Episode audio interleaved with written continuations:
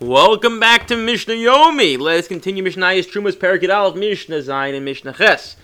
As we said yesterday, a person has a storehouse full of Truma grain, and they remove the Truma grain, and now they intend to put chulin inside.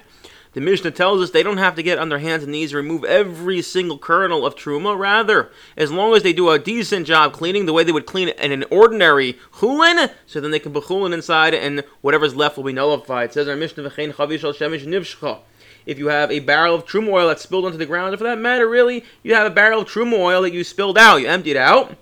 You don't have to sit down and wipe down every last drop. Rather, treat it the same way you treat chulin, and you can salvage whatever's left, and then if there's a couple drops in there, that they essentially can nullify when you put the rest of the oil or wine or whatever it may be back inside.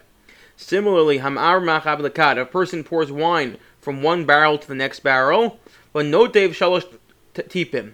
After emptying the first barrel, they tip it out again to get the last three drops, and then no. You can put you can put the chulin into their barrel, even if there may be a few drops that didn't come out. Then, as long as you really work hard, you know you get the last three drops out, you can. So then, whatever's left after that is now nullified. Harakanim umatzah, the person who ever goes ahead and tips the barrel in a way that you know all the stuff, the oil that's in droplets clinging to the side, all come down to the bottom and get collected on bottom.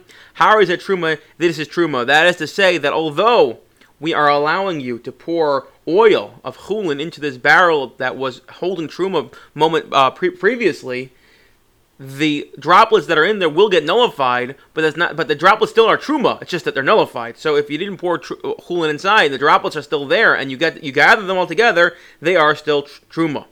What about now? The Mishnah is going to discuss how much. What's the smallest amount of truma that uh, trumas ma'aser of demai that you have to give to the Kohen. Meaning, let's say you have this barrel and you give it off to the Kohen. Now there's a couple droplets left. What's the smallest amount that if you collected it, when it's demai, they have to give to the Kohen, right? Because demai is the truma, the, they think there's only a suffix if truma is taken off of, so we're generally more lenient.